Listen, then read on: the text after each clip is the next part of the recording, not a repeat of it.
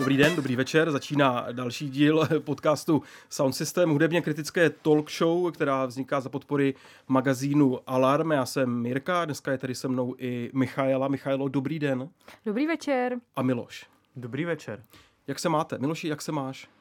Um, já se mám tak středně svátečně, ještě to úplně nevnímám, uh, ale zároveň jako sváteční příležitost beru už jenom to pročítání žebříčků, o kterém bude tenhle díl. Žebříčky dneska budou, řekněme, ještě ve dvou větách, jak se má váš nový pes, prosím. Ve dvou hmm. kratičkých větách. Má se výborně, dá se to soudit podle toho, jak mám rozkouskaný ruce. No, tak, výborně. Míšo, mm, jak to dneska cítíš ten svět? Jak na tebe ten svět promlouvá? Jak na mě promlouvá hmm, svět? Hmm, hmm uh, nějak tak jako zamlženě dneska na mě promlouvá. No. To je slyšet i z mýho hlasu. Mě dneska není úplně nejlíp, tak jsem tady v roušce. Um, Takže no. pokud chcete být solidární, tak si při poslechu doma nasaďte prosím roušku. Každopádně Miloš to naznačil, my dneska máme poslední díl roku 2022, krásného roku pro nás, kdy jsme se rozrostli, kdy jsme, myslím, udělali několik hezkých relací. No a ten poslední díl budeme věnovat žebříčkům. Za A budeme pomlouvat cizí žebříčky a za B taky představíme to, co podle nás eh, se dělo v hudbě, zkusíme načrtnout nějaké narrativy takzvané a hlavně vám dáme dneska možná ještě o něco víc hudebních typů, než obvykle, si mhm. myslím. Mm-hmm. Je to tak, no.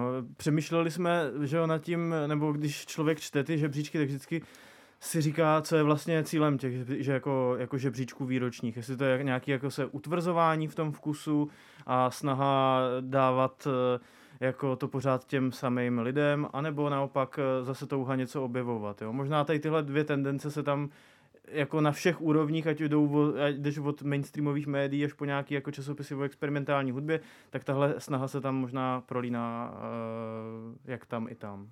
A myslím, že se to bude dost prolínat i v našem sound systému, protože to, co jsme vybrali my a to, o čem budeme mluvit v, druhým, v druhý půlce, reflektuje nějakým způsobem oba tady ty přístupy, ale snažíme se i vysvětlit proč, protože vlastně, jestli jsem to správně navnímala, tak nám ten koncept uh, promování furt těch samých lidí jako nepřipadá jako ten nejlepší způsob, jak pracovat se žebříčkama, nebo aspoň mě teda úplně ne, ale zároveň já jsem ta, která tam ty jména stejně jako by říká, uh, stejně jako zmiňuje později. Já si myslím především, že když jakýkoliv magazín vydá žebříček, tak v úplně prvním plánu si utvrzuje nějakou vlastní identitu a mm-hmm. předává prostě posluchačům to, co znamená ten časopis. Takže uh, třeba Pitchfork, který klasicky měl vlastně spíš rozčílil, tak uh, pamatuju si doby, kdybych teda zaspomínal, že uh, když jsem začínával číst Pitchfork, tak tam fakt bývaly jako hodně malý indie jména, dalo se tam objevit spoustu věcí, ale myslím si, že každý, kdo sleduje trochu třeba tenhle velký magazín, tak si uvědomil, že už Pitchfork není tolik o objevování, ale uh, spíš o utvrzování nějakého statu quo, což potvrzuje třeba to, že mají na prvním místě Beyoncé, což asi není jako na světě ani jeden člověk, který by si řekl, tuhle desku jsem opravdu neznal a díky Pitchforku, že si ji můžu pustit. Hmm. Myslím si, že to je důsledek nějakého toho uh, poptimistického obratu, který přišel v nultých letech, nejenom na, na serveru Pitchfork, ale svým způsobem to Pitchfork taky mohlo odstartovat, protože v téhle dekádě začal právě tady do těch výročních žebříčků dávat jména jako Justin Timberlake, Rihanna a tak dál a v dnešní uh, době už sledujeme, že vlastně tady ten optimistický pohled převažuje asi pravděpodobně. Myslím Máte si, že, no, pardon, se omlouvám, a myslím si, že tomu Pitchforku, že myslím si, že právě jako v určitý době to, že tam dají Justina Timberlake a Rianu, bylo jako subverzivní ve skutečnosti, protože eh, si myslím, že byla větší propast mezi jako indie posluchačema a posluchačema mainstreamové hudby, ale Pitchfork, myslím, dost přispěl k tomu, že se ta propast zmenšila a teď vlastně nedělá subverzivního vůbec nic, ale asi hmm. je to tak v pořádku. Z jejich, jsou tam, jako v tom jejich žebříčku jsou tak dvě až tři uh, jako jména, který můžou někoho překvapit, ale mě to teda úplně nepřekvapilo. Jako Lucretia Dalt, uh, Marina Erlop, Jo, ne, já jsem jenom přemýšlela nad tím, jestli v tom vidíte opravdu ten optimismus, protože když se nad tím zamyslím, tak Pitchfork je jakoby americký médium a mně přijde, že jakoby hodně nese ten žebříček nějaký jako politický messages poplatný tomu uh, jakoby geografickému prostoru, kde odkaď prostě Pitchfork je, tak já přemýšlím, jestli i tohle není třeba ten důvod, proč jsou tam ti interpreti, kteří tam jsou, proč zase prostě Beyoncé to vyhrála. Jakože mně to přijde, že to jde trochu podobným uh, směrem jako třeba Grammy. Jako, ale tady to eh, jako hledání té politický message, hlas jako, jako hlasy rozdílných lidí, rozdílných identit. Já si myslím, že tohle je věc, která je jako dost uh, součástí toho poptimismu. Jo? Uh, jo. Že, že, to, že to tak jako, protože poptimismus se tradičně vymezuje proti rokismu a že vlastně tady tohle je jako součástí celý toho, uh, jako hmm. součástí celého toho étosu a jako, a jako je to v pohodě. Jo? Jakože, ale ví, víme aspoň, co můžeme čekat od Pitchforku. No. Jako víme, co můžeme čekat a přesně to se stalo, tak Pitchfork asi úplně nedoporučujeme k hledání nějakých nových men. Míšo, eh, našla jsi nějaký žebříček, teda, který by tě jako inspiroval v hledání hudby, která tě zajímá zrovna tebe? Nebo to prostě eh. takhle vůbec neděláš? Já jsem to dřív hodně jako fakt dělával a vlastně to do dneška mám hodně rád, ale o to víc mě vlastně to často zklame. Jakože já asi ráda nějak tuším, eh, co v, ten, v tom nejvyšším patře pop music takzvaně frčí, takže pro mě je jakoby Pitchfork nějaká jako dobrá hmm. orientace hmm. pro to, abych jako věděla, co se děje prostě v té popkultuře, jaký jsou ty hlavní trendy, protože to je něco, na co já se dívám. Hmm. Ale když se podívám jako sama na sebe, jako na posluchačku, tak já vlastně jako nevím, no, asi ne. Jakože mě neza, jakoby, já musím teda jako říct, že mě bohužel, a nemyslím to tak špatně, ale nezajímá mě vlastně moc středoevropský prostor, když by asi měl. Mě zajímají prostě nějaký jako třeba jeho americké věci, africké věci a t- takovýhle žebříčky, já jsem je nenašla, ale neznamená, to neznamená, že jsem je nějak jako intenzivně hledala. Já bych je asi našla, kdybych jako hledala víc, ale neznám je. Jestli máte někdo nějaký tip eh, na přesně tady tu hudbu, tak mi budeme moc rádi, když mi ji pošlete. Samozřejmě nám posílejte svoje názory na naše kanály. Hodně. a ty jsi našel něco třeba, co tě, co tě překvapilo, protože třeba ty, eh, já nevím, server The Quietus, který oh, no. sledujeme, tak eh, tam má taky minimálně v první 50 několik jako hodně předvídatelných věcí, které přesně utvrzují ten eh, jako magazín Uh, jako utvrzují tu identitu. No ten Quietus je, jako máme ho všichni jako rádi, nebo jako my dva s Milošem rozhodně, ale vlastně každý magazín je trochu jako vždycky takový trošku úsměvný, protože tušíš, co se tam bude dít, tam se to jako děje a víš, že když vydá novou desku Richard Dawson, která je vynikající, tak se prostě objeví v top desítce Quietusu protože to je jejich kamaráta, protože to prostě mají rádi a sledují to jako dlouhodobě. Hmm. Víš, že když kapela Sea Power, dřív British Sea Power vydá desku, která mě třeba vůbec nezajímá, tak tam stejně vždycky bude. To mě hodně překvapilo, že ji tam zase dali. Teda. Mě to tolik nepřekvapilo, protože oni jako píšou fakt pořád jo. a zároveň je to jediný médium, který nějak mi přijde tuhle kapelu jako cení. A vždycky víš, že když jde nová deska od Suede a tak dál, ale mě to vlastně ten Quietus baví uh, taky z toho důvodu, že Pitchfork v podstatě úplně jako ignoruje britskou hudbu. Hmm nebo v podstatě ji vlastně fakt nerozumí. Jako oni, přijde mi, že jako se velmi málo kdy stane, že by Pitchfork byl schopný zasadit britskou hudbu do toho jako jejich tamního kontextu společenského. A, a, takže tam prostě britské desky v podstatě nejsou, hmm. nebo velmi málo. Takže Quietus je fakt jako věc, která je pro mě zajímavá tím, že je vlastně lokální, protože je to sice britský, ale oni jsou taky Briti, sledují tu britskou scénu hodně a myslím si, že pro orientaci v britské scéně je to určitě vždycky jako hmm. super žebříček. A je to taky super žebříček v tom, že koluje nějaký takový jako hudebně publicistický humor, že prostě třetina desek, co vyjde na Kvajtusu, je jako vymyšlená, že si vymýšlejí sami ty názvy a tak dál. Což tak vždycky vypadá a je to jako trošku srandovní, ale já to mám vlastně hrozně rád, protože jestli existuje nějaký žebříček velký, oni mají tam těch desek 100 a ne 50, ke kterému můžeš fakt sednout a jako odejít s tím, že si uložíš jako 30 desek nebo 20, který neznáš, tak to je kvalitu, za to mě vlastně pořád baví jako nejvíc. Hmm. A samozřejmě nutno dodat, že eh, u Quietusu je lepší prostě jít ze spodu, protože prostě na těch místech jako 100 až 60 jako nebo 40 jsou, jsou prostě fakt věci, které člověk úplně nezná. Jsou to jako undergroundové věci, jsou to nějaký New Weird Britain, dronění, experimentální field recordings a tak dál. A jako můžeme se bavit, jestli tady mm, jako nějaká konkrétní field recordings deska opravdu je 60 a nejlepší jako na světě asi není, ale je tam prostě spousta inspirace, takže mě vlastně Quietus pořád hodně baví. Já musím říct, a já nevím, jestli to je střed zájmu nebo není, ale je, jako, je, jako, je. Uh, jako že, žebříčky The Wireu jsou uh, jako časopisu The Wire britského, pro mě byly teda i dávno, než jsem tam začal psát, jako vždycky prostě zajímavý, už jenom tím, že tam je vždycky jako velká diverzita pohledů uh-huh. a, vel, a přesně to, co jsi říkala ty, jako, že tě zajímají, zajímá hudba jako z Jižní Ameriky, hmm. z Iránu třeba, z, ze Střední Afriky, z Jižní Afriky, eh, ze Severní tak Afriky. Tak super, tak já se tak, podívám. A, a zároveň, zároveň jsou tam i pohledy třeba jakoby lidí, kteří v těch jako zeměpisných šířkách žijou, jako uh, pohledy contributors, různé reflexe, snaha vychytat jako nějaký silný trendy, třeba jako silná jako environmentální hudba, která je ale jako kytarová, jo, jako třeba kytaristi jako Daniel Bachman, který mm. mě přijde docela dost zajímavý, tak uh, jako pro mě to je vlastně pořád inspirativní, ale musím říct, že tam jsou zase takové jako věci, jako že Moor Madre je na druhém místě, což je Jsem samozřejmě koukala, no. úplně v pohodě. Skvělá deska Jazz Codes, a z, kde hostuje třeba Mary Latimore, což mě docela, jako harfistka, což mě docela překvapilo. A no zase tam je Sarah Davači, Mm. takový jakoby klasiky. Richard Dawson je tam taky, ale zároveň mezi tou padesátkou je pořád hodně co objevovat a každá, každý žebříček, jakoby, ať je to avantgardní rock, eh, já nevím, moderní kompozice nebo prostě eh, jako hip-hop, tak mají ještě svoje další vlastní žebříčky, takže vlastně tam je, já nevím, těch žebříčků strašně moc. Na 30 Ne, stránkách, takže určitě. to doporučuji. Jako Wire, poslední vydání Wireu, to roční vždycky je fakt věc jako hodně pro nerdy a mě to jako hodně baví, že že to, je, že to jsou žebříčky, kde fakt nenajdete, nebo možná tam je Kendrick Lamar nebo Beyoncé někde schovaná, ale je to fakt hodně jako nerdská, taková old school záležitost, která vykutává hodně věcí. Já ještě musím říct takovou drobnost, která mě vždycky hodně baví a to je to, že e, samozřejmě sleduju jako hudební publicisty, ale e, občas mě možná ještě trochu víc baví nejlepší desky podle samotných hudebníků. A to myslím, že nejlíp dělá Boomcat, což je v podstatě Hmm.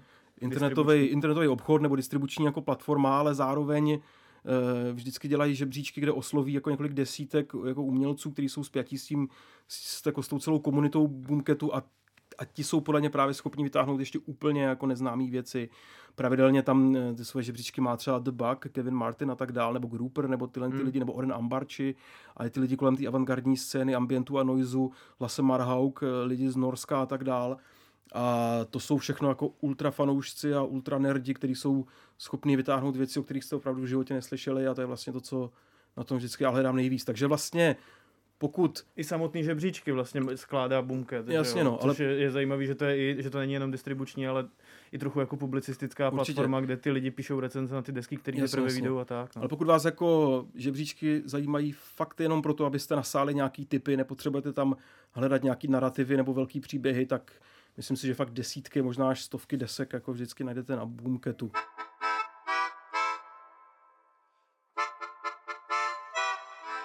Ještě mě vlastně napadlo, což jsem neviděl, jestli existuje vůbec nějaký český žebříček, jestli ještě vůbec někdo dělá český žebříčky, někdo relevantní.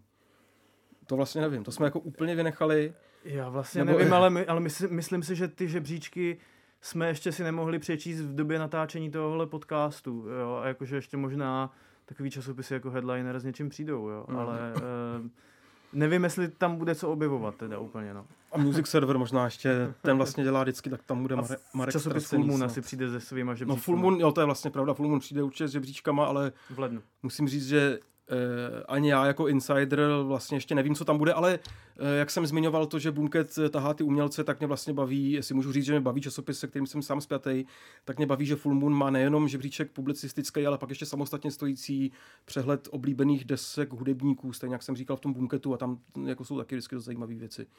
Já si myslím, že to můžeš říct klidně, eh, že tě baví časopis, se kterým jsi spjatý, protože No. jinak bys asi s ním spjatý nebyl, ne? A tak třeba mě tam drží, jako násilím. jako, ale to se o- OK, ale to to ne, nemůže- ne, neptám se dál. nemůžeme říkat veřejně.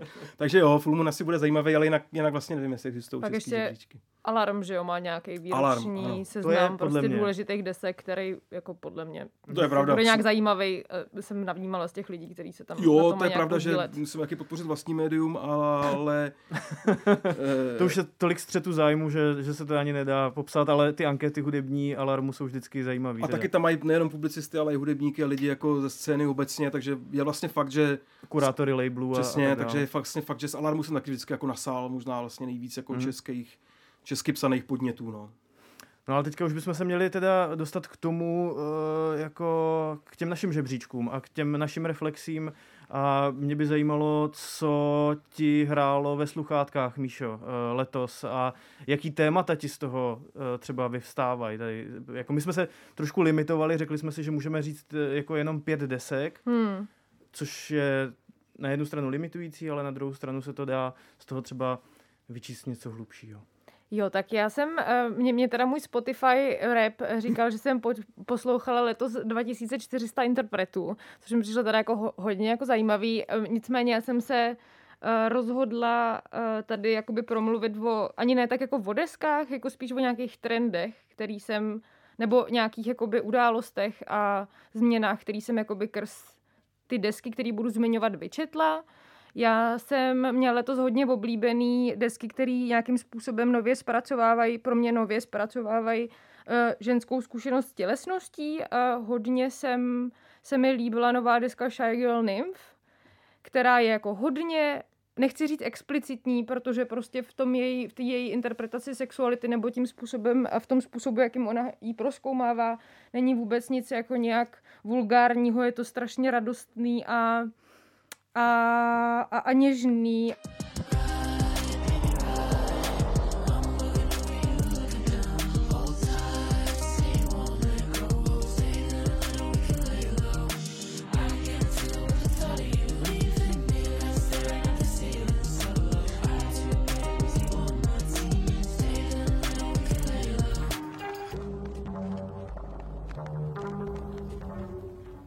Já jsem, mě, mě prostě hodně letos oslovovaly desky, které mění ten narrativ ženského těla z nějakého z nějaký věci, na kterou se útočí. Uh, najednou se prostě ženský tělo v populární hudbě stává uh, prostředkem prostě k nějakému potěšení, nalézání vlastního bezpečí, redefinování nějakého jako narrativu nebo prostě uh, postavy nějaký oběti k k někomu, kdo je prostě sám v sobě nějak relativně jako silný a, a má se hezky, což mi vlastně ta změna, kterou, eh, kterou, kterou já tady popisuju, mi vlastně připadá nejlíp ilustrovatelná na posunu FK8 Twix, která je jedna z těch desek, eh, kterou jsem vybrala, eh, a její mixtape Capri Songs, tam ten posun, tam mě taky hodně bavilo. Po, posun oproti prostě tým Magdalene z roku 2019, k někomu, kdo je jako v bezpečí sám v sobě, obklopil se na tom mixtape devíti kámošema, který mu tam prostě různě jakoby uh, featujou do těch tracků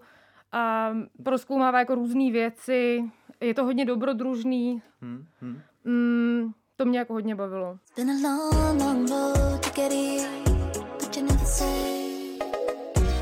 If you're letting me go what you wanna do.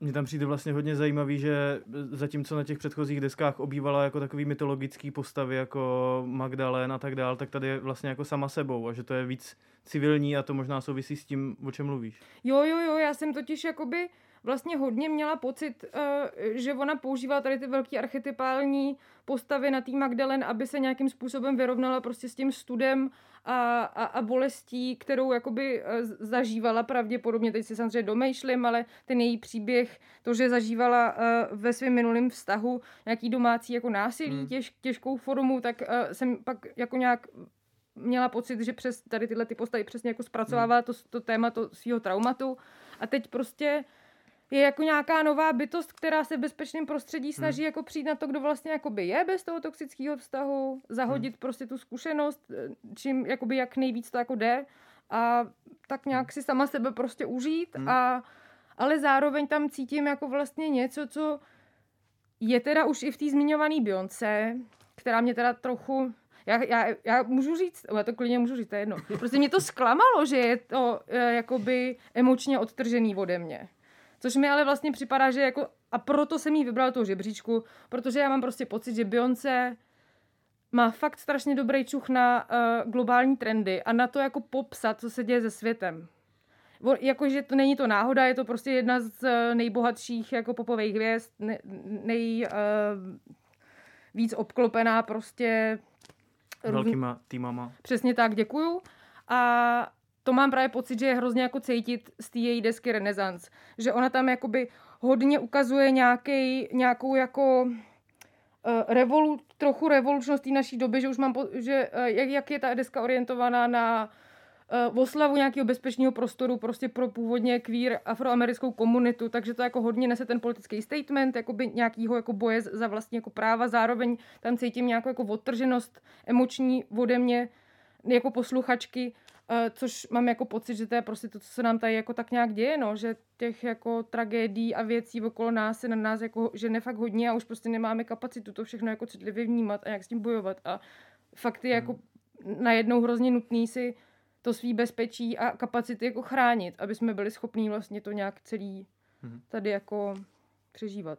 Mně přijde- rozkecala, pardon. Ne, ne, tak to je samozřejmě, od toho, tady- od toho tady jako jsme, jako si myslím, ale mě vlastně jako zajímá, jestli můžeme udělat jako trend i tady z toho okamžiku, že lidi jako FKA Twix už nevystupují právě jako ve formě popových archetypů a že jako odhazují i ten jako popový mýtus samotný, protože myslím si, že nebylo úplně v minulosti zvykem, že by jako takhle velká mainstreamová hvězda jako zpívala sama za sebe jako osobní texty. Myslím, že v popu se to prostě nedělo. Ještě jenom taková věc, která s tím taky možná Mhm. trochu souvisí, ale vlastně jsme mohli vidět eh, FKA Twix eh, tancovat eh, jako v klubu Bike Jesus eh, letos o prázdninách, jo, což možná souvisí s tím jako odhozením toho, Hmm. té velké popové hvězdy, která se stupuje teda na, na zem aspoň a, a teda do té střední Evropy a do té Prahy, protože tady natáčela uh, pokračování, ne pokračování, novou verzi Vrány, která má Jo. být teďka někdy, jakoby příští Hustý. rok, no. Celebrity Watch. Já jsem to, já jsem to viděl na Instagramu, teda jako nepotkal, S- s- Sleduju to za vás. nepotkal jsem ji na dance flooru, ale eh, jako pr- právě kdybych se tam jako z toho, co říkáš, snažil vyčíst nějaký trend, tak eh, je to prostě možná fakt to, že je to vlastně trošku zvláštní, protože jako pop byl dřív eskapistický v tom smyslu, že vytvářel nějaký velký jako popový idoly a ty ty idoly jsou jako pořád velký, jako ta Beyoncé, ale vlastně se možná snaží zpívat o tom, s čím se můžou lidi stotožnit víc než v minulosti, nevím. Jo, já taky vlastně úplně nerozumím moc tomu, co je ta motivace. Jestli to je jakoby uh, se, se snaha jako připodobnit svýmu publiku. No, to si Jak- právě, no jasně. no. Jakože, jakože v, v co se stalo, jo? Jakože, když si vemu, jak na mě samotnou Beyoncé dřív působila, tak to byla taková jako pro mě persona nějaký starší ségry, která mi říkala, hej tyjo, musíš na sebe být hodná a nespolíhat na to, že tě vždycky někdo utěší, ale jakoby utěš se sama, jo. A, a najednou prostě já jsem jakoby krstají renesans nechaná se svýma emocema tak trochu sama a ona mi prostě to říká zase, ale jakoby úplně jinak. Už Mm. tam není se mnou. Já se koukám na její párty s jejíma kámoškama, kde oni si prostě užívají ten svůj život a já si, já nevím, jestli tím mám jako inspirovat, nebo to mám jako závi... Jakože vlastně, Mm. já třeba, eh, když se dívám na jiný popový hvězdy, tak tomu nějak, jakoby, jakž takž rozumím. Prostě ten trend k tomu být moje kamarád, nebo jakože působit jako někdo, s kým já se můžu stotožnit, to tam vidím docela jasně, ale tady mám pořád pocit, že ona se jako nevzdává vůbec z té své pozice té bohyně, Hmm. kam se sama sebe jakoby chce situovat, což mi zase z nějakého politického pohledu dává nějaký smysl. Zároveň moc nerozumím, nebo nedokážu si představit, kam to může jako ještě jít. Pro mě to byl ten hlavní důvod, proč mě ta deska nebavila. My jsme ji jako řešili v jednom No z jasně, no. předchozích dílů Hmm. hodně, tak, tak se, se možná trošku opakuju, ale pro mě byl tohle ten hlavní důvod, jako proč jsem se k tomu vůbec nemohl stáhnout, no, protože už mě fakt nebaví jako dívat se na ty popové hvězdy jako směrem nahoru, no. Mám daleko radši, když jsou prostě vedle mě, což jako Beyoncé úplně není, no. Mm-hmm. Jo, no. Mě, mě na tom, při- z- z- přijdou mě na tom zajímavý dvě věci a doufám, že je nezapomenu teda teďka v rychlosti.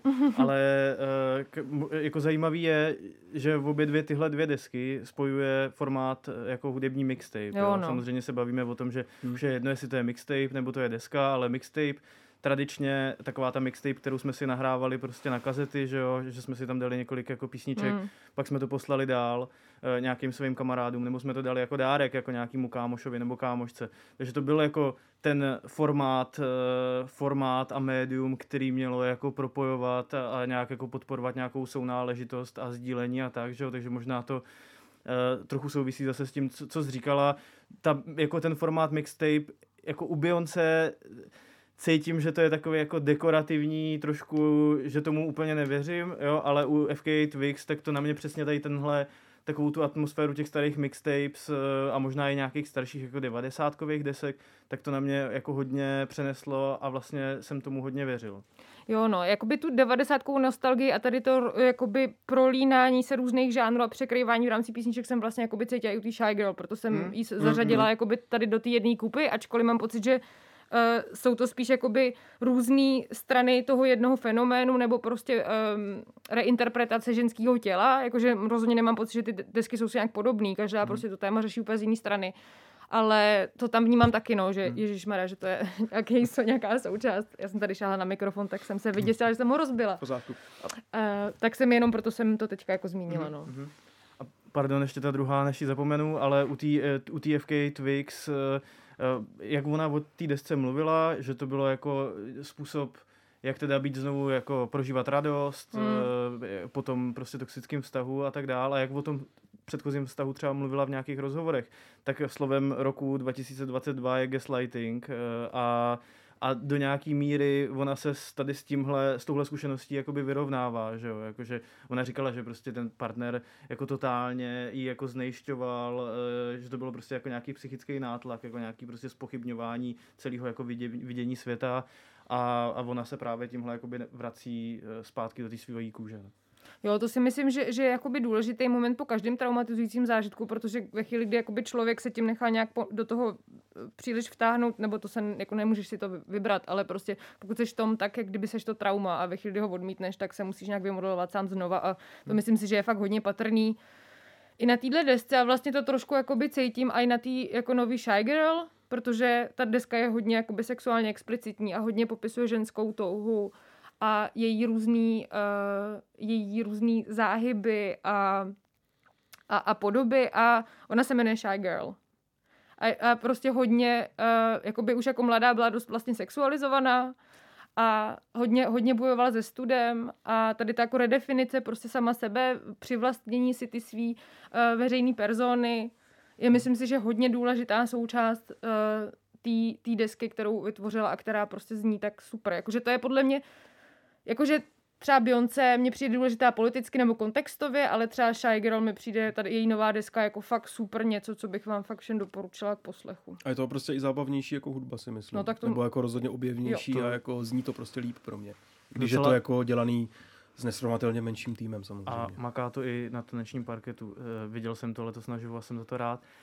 Um, a jenom taková jako doplňující otázka, ale mluvíš o tom, že jako podává tu ženskou sexualitu prostě trošku jinak. A v jakém Hmm. třeba úhlu nebo v jakém momentu eh, ti přijde, že právě Shy Girl říká třeba něco, co jsi neslyšela předtím tolik? Mně tam právě přijde hrozně důležitá ta její práce se studem. Jakože pro mě jako pro ženu uh, jakoby ně- nějakým způsobem eh, žít v téhle společnosti mě donutilo se jako bát vlastní sexuality a toho, že mám nějaký sexuální znaky jako žena. A, a že se mám za to vlastně stydět, že jsem jako primárně vulgární, eh, že, že prostě moje prsa eh, jsou jakoby nějak mě ohrožujou a tady ty věci. A když si prostě poslechnu, jak láskyplně ona třeba mluví o svý vulvě, když tam zpívá prostě v té písničce mm-hmm. Gucci Bedtime Story, to je prostě strašně uh, jako terapeutický, prostě slyšet, jak hezky eh, se, se dá jako mluvit o vulvě. Mm, mm, mm, A zároveň i ten celý vibe té desky je takový jako něžnej, uh, zvídavej. Ona právě to jako pojmenovala jako nymfa, protože strávila hodně času, když byla malá v lesích Velsu a strašně jako fascinovaly tady ty jako mýtický víly. Mhm. Ale zároveň v těch prostě britských uh, pohádkových příbězích prostě a mytologických uh, uh, při- stories prostě neviděla nikoho, kdo by vypadal jako ona a chtěla si to hrozně jako přivlastnit Mhm, mhm. a mně vlastně přijde strašně zábavný, Hmm. že ona proskoumává svoji vlastní sexualitu, jak kdyby prostě šla nějakou strašně jako zábavnou procházkou po lese. Že tam prostě vůbec není žádný jako stud, kterým by se vztahovala k tomu ženskému tělu vlastnímu a to mi přijde super prostě úplně. To bude ale tři desky podle mě. Hmm. Máš ještě, máš ještě nějaký... Uh, Um, já jsem, mně se pak jako hodně líbila z podobného důvodu prostě i, i ta uh, Rosalia, mm, jakoby, já nevím, nechtěla bych se jako opakovat tady v tom tématu, to je takový jako Mm, zase prostě osvobozující za, na jednu stranu prostě zase jako hodně se to rozkročuje všemi možnými směry, zároveň to oslavuje prostě že, ženský tělo a m- ani ne prostě jako female gaze, prostě jenom sebevnímání, jakože já mám pocit, že opak eh, male gazeu není jako female gaze, ale prostě, že to, jak to, co ty umělkyně dělají, je, že prožívají sami sebe a svoje tělo a svoje potěšení skrz všechny smysly, než jenom jakoby zrak. A jak se jako vizuálně interpret, uh, představujou. mm, mm. A to mi přijde jako hodně silná nějaká součást tady té desky. Papi, papi. Cuando pone perla en el collar,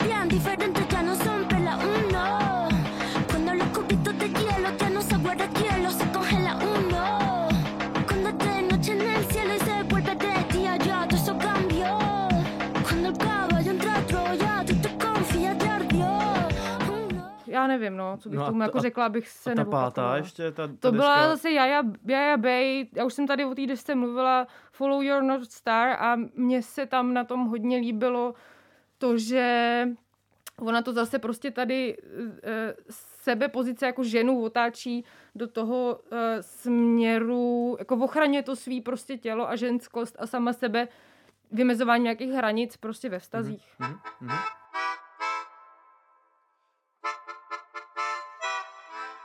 Tak možná popojedeme, uh, ať stihneme všechno. Já mám, Popojedeme, no. Jirko, na tebe takovou jako intimní otázku. Ano, Psal prosím. jsi někdy deníček? Já si píšu pořád deníček samozřejmě. Já jako nejenom, Od, že od kolika?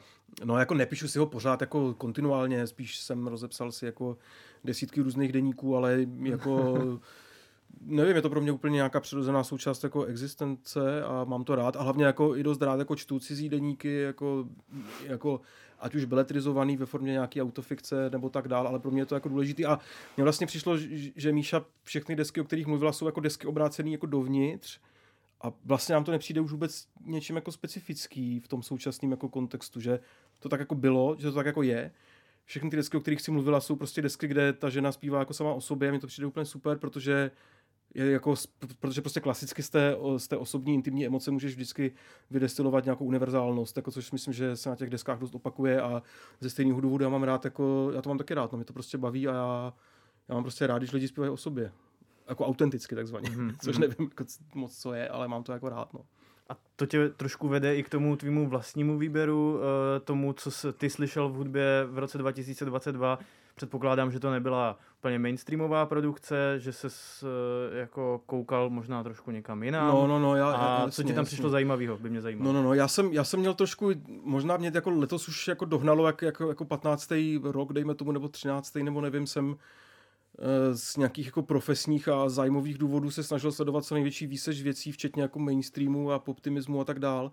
Tak letos mě to už jako trochu dohnalo a vlastně žádná jako ta z těch, z těch velkých desek mě jako nebyla schopná nějak oslovit. Určitě to bylo z velké části taky jako mnou, že jsem na, to prostě nebyl jako nastavený, tak letos jsem si dovolil v podstatě jako ignorovat ty velké desky, nebo jsem je vždycky naposlechl tak jako napůl, aby se neřeklo, ale vlastně mě to nezajímalo a to víc mě zajímaly právě ty jako fakt malé věci, věci, které jsou jako DIY udělané na koleně, věci, které jsou deníkový, jak si naznačil, a který vypráví jako úplně mikropříběhy toho jednoho konkrétního člověka, což je taky jako samozřejmě téma, o kterým jsem tady mluvil v průběhu celého roku a který mě zajímá jako intenzivně nejenom v hudbě, ale i v literatuře, takže to jako není určitě žádný překvapení pro nějaký eh, jako stálý posluchače sound systému, ale prostě pořádně to bavilo a přijde mi, že je to jedna z věcí, asi jako z, z mála dobrých věcí, kromě home officeu, který nám prostě přinesl ten covid, že lidi se začali fakt obracet jako k sobě, jak nějaký každodennosti a že přestali čekat, nebo určitá výseč lidí přestala čekat na nějaký velký světový dějný události, ale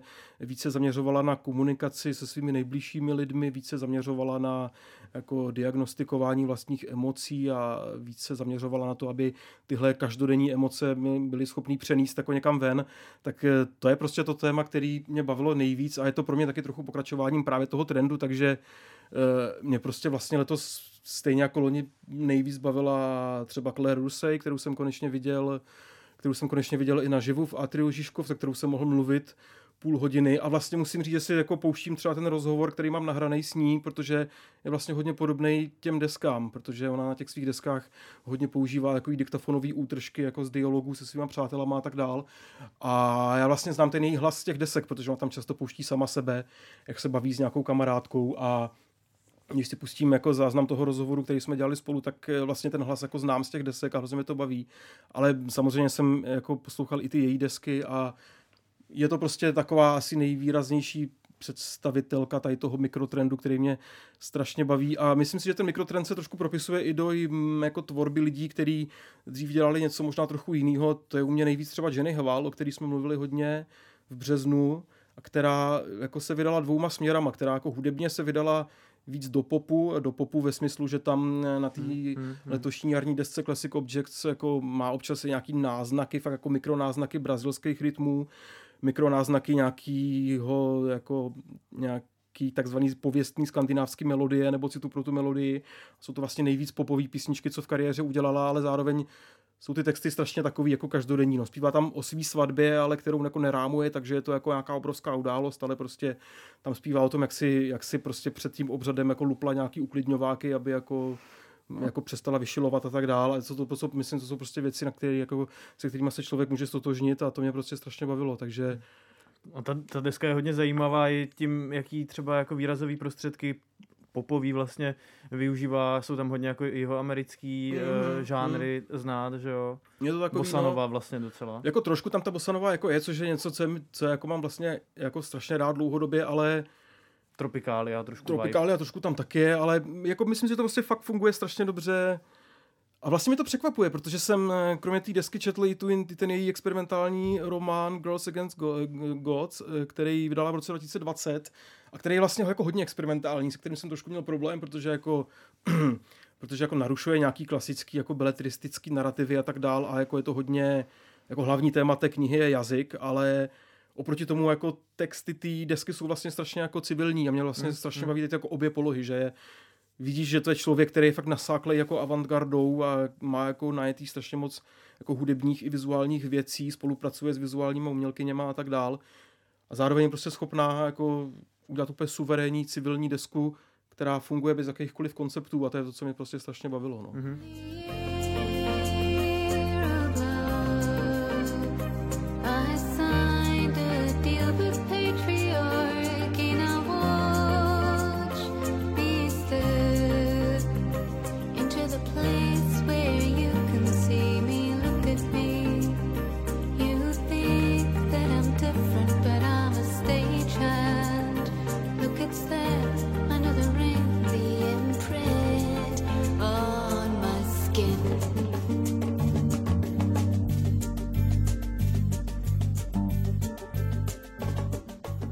Jestli k tomu můžu, mě, mě na té desce hrozně baví ten, to otočení uh, toho narrativu, co se týče manželství. Jakože možná i proto je vlastně pro nás nějakým způsobem fakt důležitý se zajímat o umění, který nějakým způsobem čerpá z deníkových zápisků.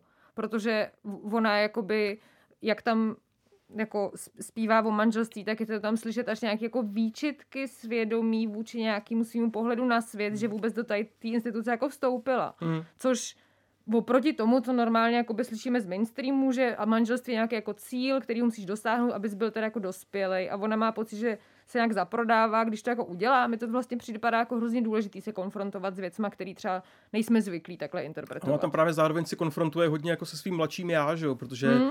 můžeme říct, že je to taková nějaká, a nemyslím to hanlivě, stereotypní feministka ve smyslu, že v mladším věku odmítala tady ty instituce nebo jako odmítala jako koncept nukleární rodiny a tak dál, protože to je zkrátka něco, co, co jako co ty lidi z její scény jako dělali automaticky a co, co myslím, že v tom jako 90 feminismu bylo jako potřeba a vlastně spíš jako komunikuje sama se sebou sama se svým mladším já, který prostě by jako v její představě nikdy nevstoupilo do manželství, protože to pro ní nese nějakou symboliku, se kterou nesouhlasí, ale prostě tím, jak se, tím, jak jako, jak jako dospívala a jako nějaký názory se jí měnily, tak právě najednou se s tím musí konfrontovat a ještě navíc to dělá prostě v podobě jako popový písničky, která je úplně skvělá, takže to mi, přijde, to mi přišlo strašně dobrý, no. To mi přišlo hrozně dobrý. Ještě bych se jenom na chvilku vrátil k té Claire Rusey, kterou jsem zmínil, ale zmiňoval jsem ji i loni a přijde mi, že jako trošičku, jako buď vyvolala ona sama nějakou mikrovlnu, anebo jsem se o to spíš začal zajímat já, ale přišlo mi, že letos bylo fakt strašně moc desek, který pracují jako právě s diktafonama, s field recording, s nahrávkama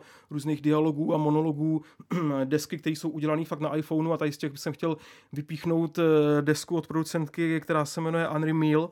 Ta deska se jmenuje Skin Deep, A Study on Human Skin and Concert a vyšla na Objects Forever. Je to taková fakt hodně jako malá deska, je celá udělaná na iPhoneu, je celá udělaná z takových mikromelodií, záznamů různých dialogů, různých jiných hlasů, nevíte vlastně, co je sample, co se jí doopravdy stalo, co hraje na nástroj, nebo co od někud stáhla, je to taková vlastně jako koláž, hodně emoční. A a jestli jsem chtěl říct jednu desku, kterou si myslím, si jako odvažuji tvrdit, že nikdo asi vlastně moc neslyšel, protože já sám jsem ji objevil asi před měsícem, tak to je tahle, to fakt jako výrazně doporučuju a je to pro mě taková jako vlajková loď, ale zároveň na té scéně baví to, že bych místo tady té desky mohl říct jako deset různých jiných a vlastně jsou všechny pro mě pro mě důležitý. Je to prostě spíš celý ten jako vibe, který mě strašně bavil na tomhle. I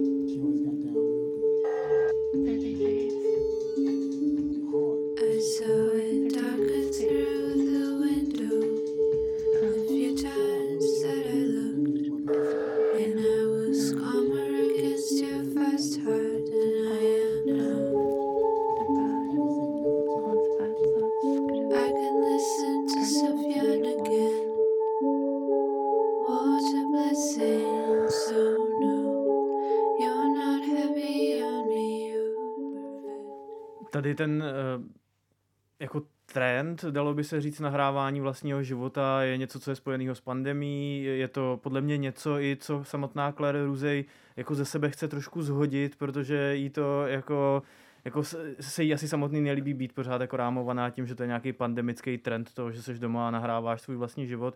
Mě by zajímalo, eh, kam se to posunulo podle tebe. Třeba vnímáš tam nějaký jakoby estetický posuny od toho, jak to vypadalo v roce 2020 a kdy to vy, jako vypadá tady v té jakoby so-called postpandemický Jo, jo, jo. Jako, ono je potřeba právě říct, že Claire Rusey se tady tomu jako mikrožánru věnovala i před pandemií, protože ona je, jako je vystudovaná bubenice a taky jako má vlastně hodně avantgardní background a jako v, mm, jako v mládí, kromě toho, že poslouchala Midwest Emo, což jsem taky vlastně na to docela poslouchal, tak prostě chtěla být jako nejlepší avantgardní bubenicí, to mi jako řekla.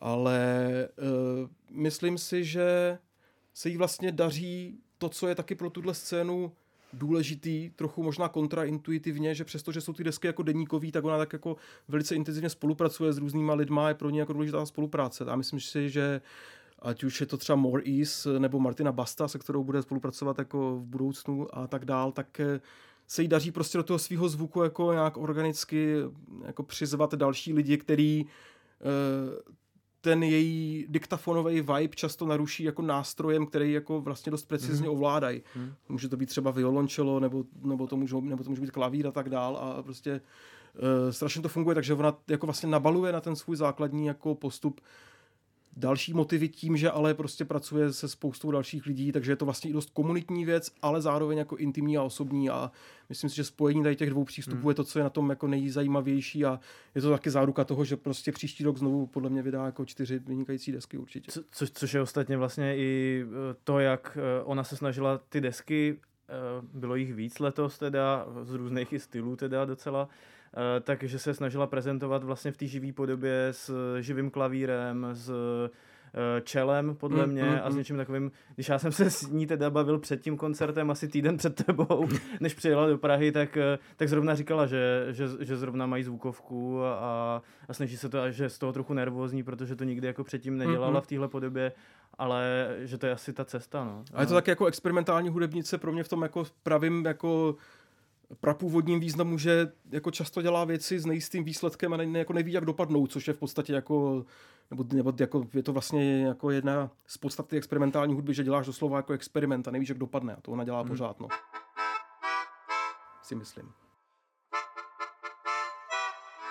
Mě ještě na tom zajímá další věc. Hrozně zajímavý to máš, Jirko. Uh, jak eh, tady tenhle trend, jako tady těchto uh, zvukových autodeníků, audiode, audiodeníků uh, souvisí s eh, literárním trendem autofikce. Myslíš si, jako, že tam jsou nějaký paralely nebo nejsou? Eh, Ta autofikce, eh, to, to jsou tradičně eh, autorky jako Patricia Lockwood eh, a ty bys Mm, možná mm, mohl mm. jmenovat ještě dál. No třeba Ben Lerner mě teďka samozřejmě hodně baví, což je něco, co, co, jako, co jako hypuje kolega Bělíček s kolegyní Klíčovou v eh, zpřízněném podcastu Teledere a tak dál. Jako, já si myslím, že vlastně eh, je to něco, co už jsem jako říkal, když jsem uh, se předtím bavil s Míšou, no, že, a je to taky trošku banální, že prostě já ale jako věřím tomu, že když v umění se zafokusuješ na jako intimní emoci individualizovanou a máš v sobě nějakou schopnost ji rozkrýt, tak z ní prostě můžeš udělat univerzální a to je asi něco, co jako co, co, co je na tom vlastně nejvíc přitažlivý, no. že jako vstoupíš do cizího života, ale vstoupíš do něho ne jako voyeur, nebo já to takhle nedělám, ani mě to moc nezajímá, ale vstoupíš do něho, abys prostě našel jako odlesky života, který žije někdo úplně jiný v Texasu ve svém vlastním životě, což jako dělá i ta Jenny Hval, což dělá pro mě i takhle Rusej, Mhm. což pro mě dělá spousta, spousta těch jako spisovatelů a spisovatelek, Lockwood. který čtu. Patricia Lockwood taky, Ben Lerner jako taky, no. Takže, Takže, takže ty paralely se tam dají sledovat a dá se mluvit o nějaký jako zvukový autofikci klidně. Jako já bych to klidně takhle nazval, jako myslím si, že jako autofikce, jako každý trend je trošičku přehypovaná a těch, těch knih, jako který vychází, o kterých se říká, že jsou autofikční, tak jako taky samozřejmě spousta z nich není jako nějak extrémně zajímavá. Hmm. Je to prostě trend, na který jaký spousta lidí naskočí, ale vlastně moc neví, jak ho uchopit, takže Jako každý trend. přesně, takže to není úplně samospásný, ale myslím si, že by se to klidně dalo říct a já jsem za to hlavně hrozně rád, protože mě to extrémně jako baví i v té literární, i v té hudební podobě. Já už jsem mluvil hrozně dlouho, Ale máš tam ještě tři desky. ale mám tam tak úplně jenom... eh, Já jako, eh, jako mě zajímá Zajímají mě, no. Zajímají mě. Uh, jako souvisí to s, taky s tím, jak jsem říkal, že jsem moc neposlouchal mainstreamový velký popový desky, tak jsem uh, naopak se možná ještě o něco víc než jako v minulosti ponořil do archivů, který mě vlastně hodně bavili a je to třeba label Freedom to Spend, který vydává takový zapomenutý americký avantgardní desky z 80. Cherry Cherry Night. Cherry Night je třeba vynikající deska. Pak mě hrozně bavila brazilská zpěvačka Jo- Joyce Moreno, která natočila takovou tajnou zapomenutou desku v roce 77, která tenkrát nevyšla z různých důvodů, především z důvodů autorských práv a tak dále a vyšla teď poprvé po těch dekádách a je to taková vedle těch jako klasických men, který známe z Brazílie 60. a 70. let, jako je Gilberto Gil, který přijede na Colorsi a já tam jako asi nepojedu, nebo Caetano Veloso a tak dál, nebo Gal Costa, která nás Zemřel. opustila letos, tak eh, Joyce Moreno eh, jako stojí trošku bokem, ale je to vlastně strašně zajímavá věc, strašně dobře natočená a, a to mě taky hrozně bavilo. A ještě teda poslední dvě desky, jednu z nich je německý producent Ludwig Wandinger, který vydal ambientní album Spiritual Decay a který mě bavilo hrozně jako zvukově. Neskoumal jsem úplně, jestli je ta deska zatížená nějakým konceptem nebo narrativem, ani mě to tolik nezajímá, ale já ačkoliv eh, nejsem nějaký extrémní jako audiofil a vlastně mě tolik nezajímá ten zvuk, tak tady mě ten zvuk naopak jako vlastně zajímá stoprocentně. To je fakt čistě zvuková deska, která je strašně dobře natočená. Tváří se na první pohled jako takový vlastně docela standardní jako ambient, ale to, jakým způsobem ty zvuky jako reálně zní, je fakt strašně vtahující. A je potřeba dodat, že to ještě vyšlo na českém labelu Gin Platonic, o kterým jako eh, asi všichni víme, nebo říkáme to dlouhou dobu, že je hrozně důležitý pro jeden lokální středoevropský kontext, nebo vlastně i dneska už jako evropský kontext, tak to pro mě byl takový dost jako zajímavý zásah z Gin Platoniku. Mě, mě to hrozně připomínalo tady tahle deska Willema Basinského a Disintegration Loop a že tam jako byl nějaký vibe takový já nevím, duchařiny nebo něčeho Hmm. takového, ně, něčeho, eh, co si prostě automaticky spojím s Williamem Basinským a je hrozně zajímavý, že vlastně Ludwig Wandinger předtím dělal jako takovou roztěkanou elektroniku a vycházel třeba na Orange Milk Records. Jo? Přesně. Takže to je, Což je právě ta věc, která už mě tolik zase nebaví, jako tady, ten, tady tenhle ten mikrotrend nebo velký trend, ale tohle je v podstatě klasický ambient, ale je prostě udělaný, Hmm. jako natočený v tom studiu jako tak strašně přesvědčivým a suverénním způsobem, že jako kdybych to sečetl jako na minuty, tak bych to možná ve Spotify vedle Lany Del Rey a Stereo jako taky měl dost vysoko.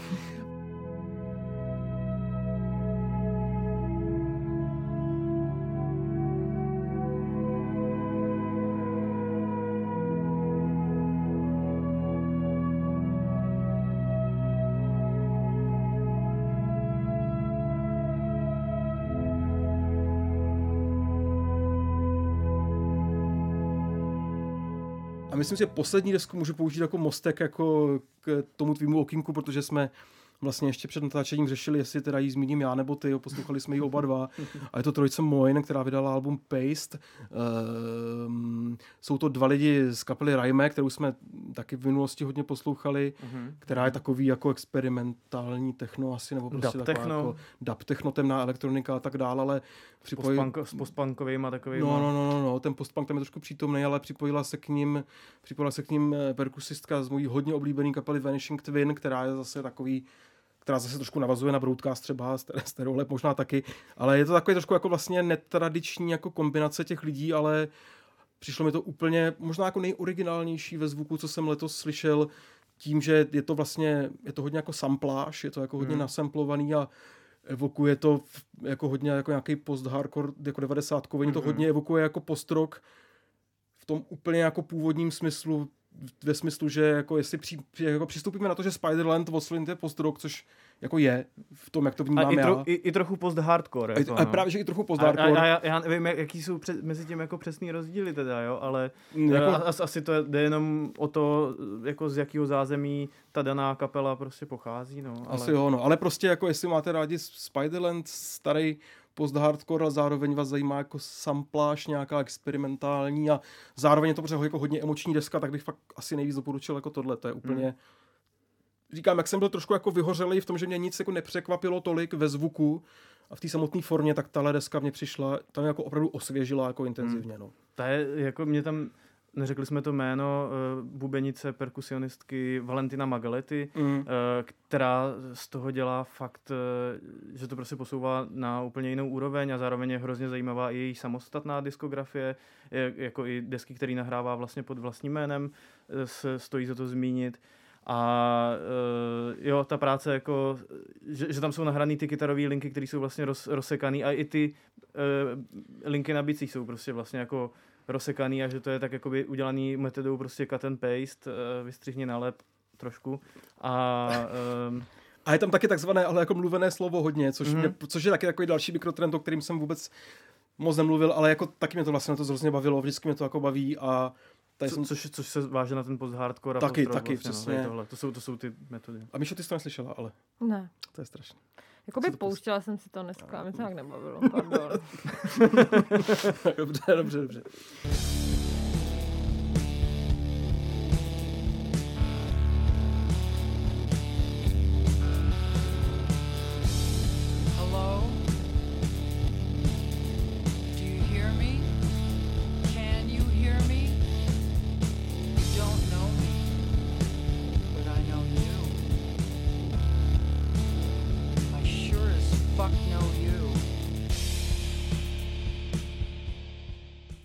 Jako, a vychází to u labelu AD93, eh, což je uh, londýnský label a vlastně když se tak jako vzpomenu a ohlídnu, jaký desky bavily mě, tak jsem vždycky jako, ho, hodně z těch desek vlastně vyšlo tady, ať je to Vojtěch Rusin, uh, Siphon, uh, Kobisej, uh, deska. To je pravda. No, No. Myslím, že pro mě je to taky možná jeden z nejvýraznějších Že- že- jako letošních no, labelů. no, No. no, no, no, tak. Tak čím jsme ale teda tím pádem přišli asi k tobě, ty tam máš Vojtěcha Rusina. Je to tak. Pamatuješ si na to? To bylo dobrý, ne? Uh, jak jsme ho viděli v punktu. Jak jsme ho viděli v punktu, tam, jak tam nafukoval ten obří polštář. Ano, ano, to, což mi bylo jako vysvětleno tady tenhle uh, jako, jako moment, který vlastně všechny tak jako překvapil, protože on tam vyfukoval takovou, takovou, takový obří balón, jo. A to samý jsem viděl potom o pár týdnů později v Krakově na Unsoundu v, ve Filharmonii Krakovský.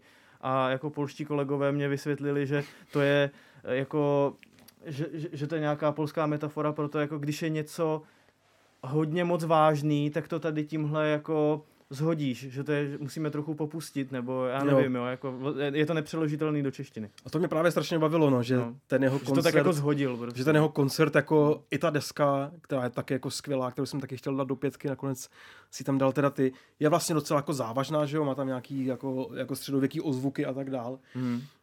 Ale zároveň vlastně to na konci umí jako trošičku, jako ne ani schodit, ale trošku posunout jako bokem, což mě hrozně bavilo.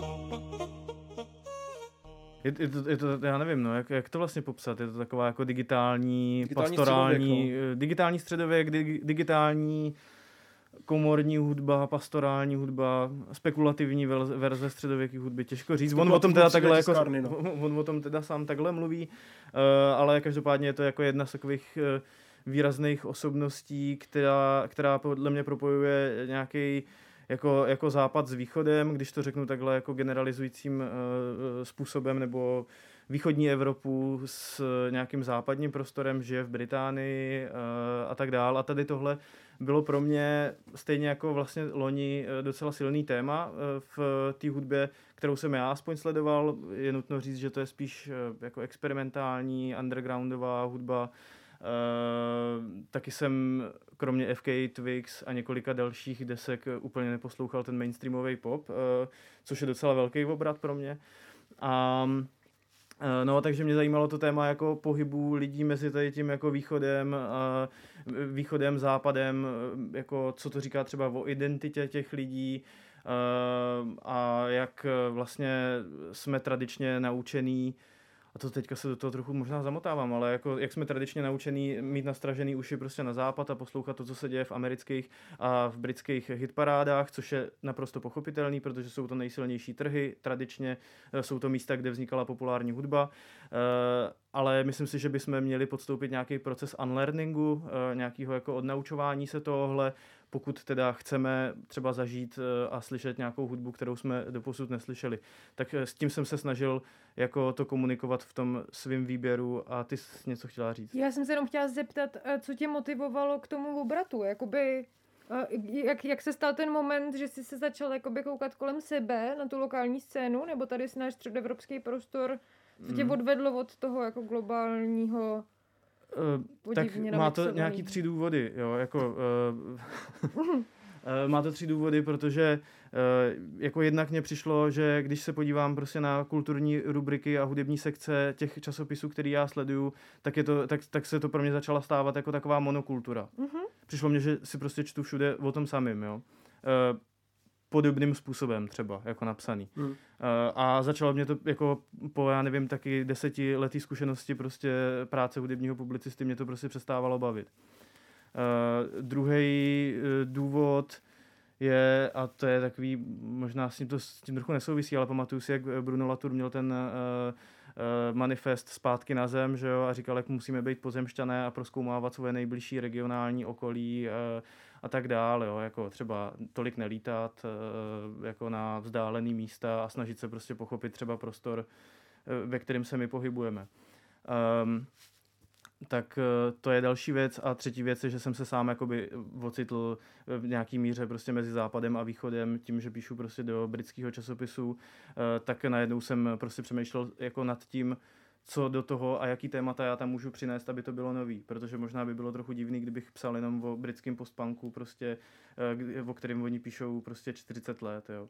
Takže jsem, já jsem začal hledat nový témata eh, a ty témata jsem nacházel prostě všude okolo.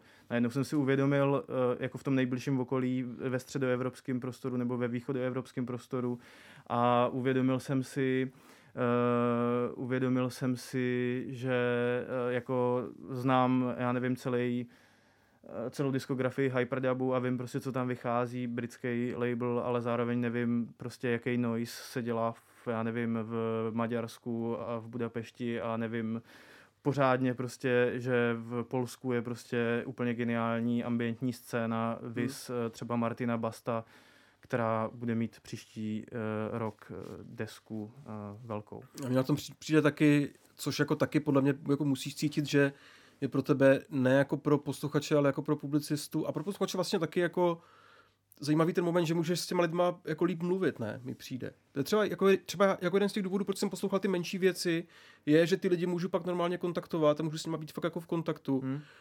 a prostě bavit se s nima o té jejich hudbě a tím pádem si ještě prostě víc jako zintenzivnit zážitek, který z toho mám, což prostě se ti z Beyoncé jako nikdy nestane. Hmm. A pro mě je důležitý, aby ten publicista jako byl možná fakt v tom jako osobním kontaktu Mhm. jako s těma lidma a, a jako aby ty lidi jako reálně fakt byli v podstatě na jeho jako úrovni, což, Mhm. co, což mě jako zajímá, což vlastně jako podle mě taky musíš jako trošku cítit. Jo, to je vlastně strašně zajímavý point, protože pro mě je vlastně trochu frustrující, když mám jako posluchačka uh, hudbu, která je strašně nějakým způsobem intimní a autentická a pak se bavím s nějakou tou hvězdou, která mi ale jako nechce v tom osobním kontaktu dát jako vůbec nic, Mhm. jen tak jenom Mhm. jako, že souhlasím s tím, co jsi teďka říkal, tak jako ne, nevím. a pak se mi, a já, A já, já jsem no jasně, no. frustrovaná, No. jakože ty, ty jsi mi tady ale na tom na albu dala toho tolik a teď mi jako nechceš dát vůbec nic, to je, já- já to, pro mě je to fakt Hmm. strašná kognitivní disonance. To rozumím, no. A jako naopak, když se rozhodnu, že si jako že se budu s Claire Rusey, jakože, že jí přinesu pivo a budeme se bavit o Patricia Lockwood, tak se to jako stane. A to se prostě stalo. A to je jako pro mě strašně důležitý, abych jako, nebo tak je to možná pro mě taky lék jako na tu frustraci z té hudby, že prostě si ty lidi trošku přiblížím tím svým posluchačským výběrem, pak s nimi můžu komunikovat a oni sami mi řeknou, co je na té jejich hudbě jako zajímavý pro ně a mně se právě ten zážitek zintenzivní, pro mě tohle to bylo třeba hrozně důležitý. Hmm. Jako já s tím eh, souhlasím, ale zároveň si myslím, že to se nemusí eh, týkat jenom toho, že ty lidi žijou prostě ve Vídni, nebo No, jasně. jo, jako, že to je prostě podle mě Hmm. tou úrovní Mm, toho, mm, jakou hudbu pokrýváš a že to je pořád nějaká jakoby undergroundová nebo experimentální Vlastně. nebo nezávislá scéna.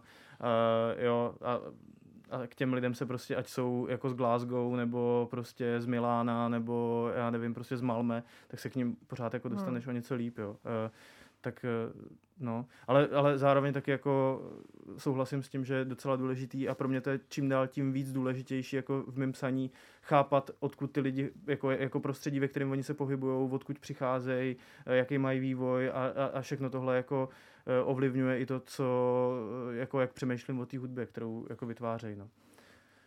Um, Mhm. No, uh, Každopádně desky teda Vojčech Ru- Rušin, aha, aha, to jsme, je- se, to jsme se jako shodli hodně. Jo, to je taky to vyšlo na, na labelu AD93. Mm, mm, mm, Um, a potom tam mám právě desky od Adély Mede, což Mm. je eh, jako ambientní skladatelka, zpěvačka, která natočila desku, kterou si sama vydala. Taková jako hodně nenápadná věc, eh, zpívá tam, právě si myslím, že to taky znovu tematizuje tady tu zkušenost mezi jako západem, východem, znovu říkám, že to je generalizující, ale prostě, eh, jo, jako nebo mezi postsocialistickými zeměma a prostě nějakým Tady určitě, západním no. prostorem.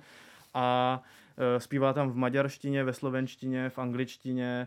Je to o takovým jako jejím o- jako návratu domů, protože dlouhou dobu žila v Londýně a, a snaží se jako se svou, se, zpívá tam její sestra třeba a zpívají prostě nějaký jako tradiční, tradiční folkové písničky. Eh, V jejich rodině mají eh, jako eh, tradici folklorních tanců, že jo, takže tam jsou na- nahraný field recordings prostě toho, jak na takový jako dřevěný podlaze zrovna tancuje nějaký soubor a, a, a, a tak dál, no.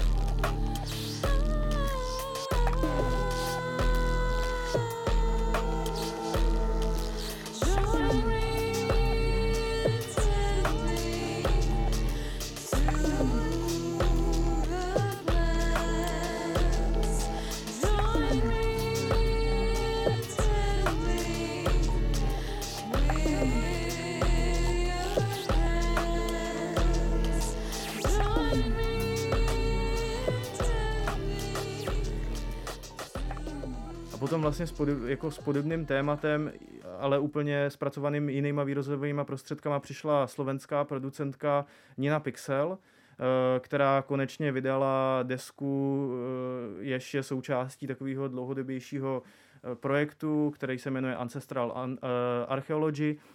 Stejně se jmenuje i ta deska. On- Ona má spíš zázemí zase v technu, takže tady tohle je taková jako věc, která podle mě, která je hodně eh, jako procítěná, promyšlená, ale zároveň funguje i na parketu. Eh, Proskoumává tam nějakou jako zase slovenský folklor, nějakou slovenskou jako horskou, léčitelskou prostě okulturu, jo.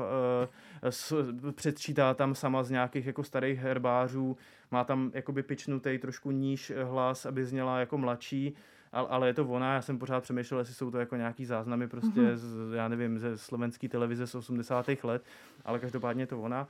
No a e, e, jako má tam nějaký jako tradiční a, jako nástroje, nějaký jako fujary a tak dál, no.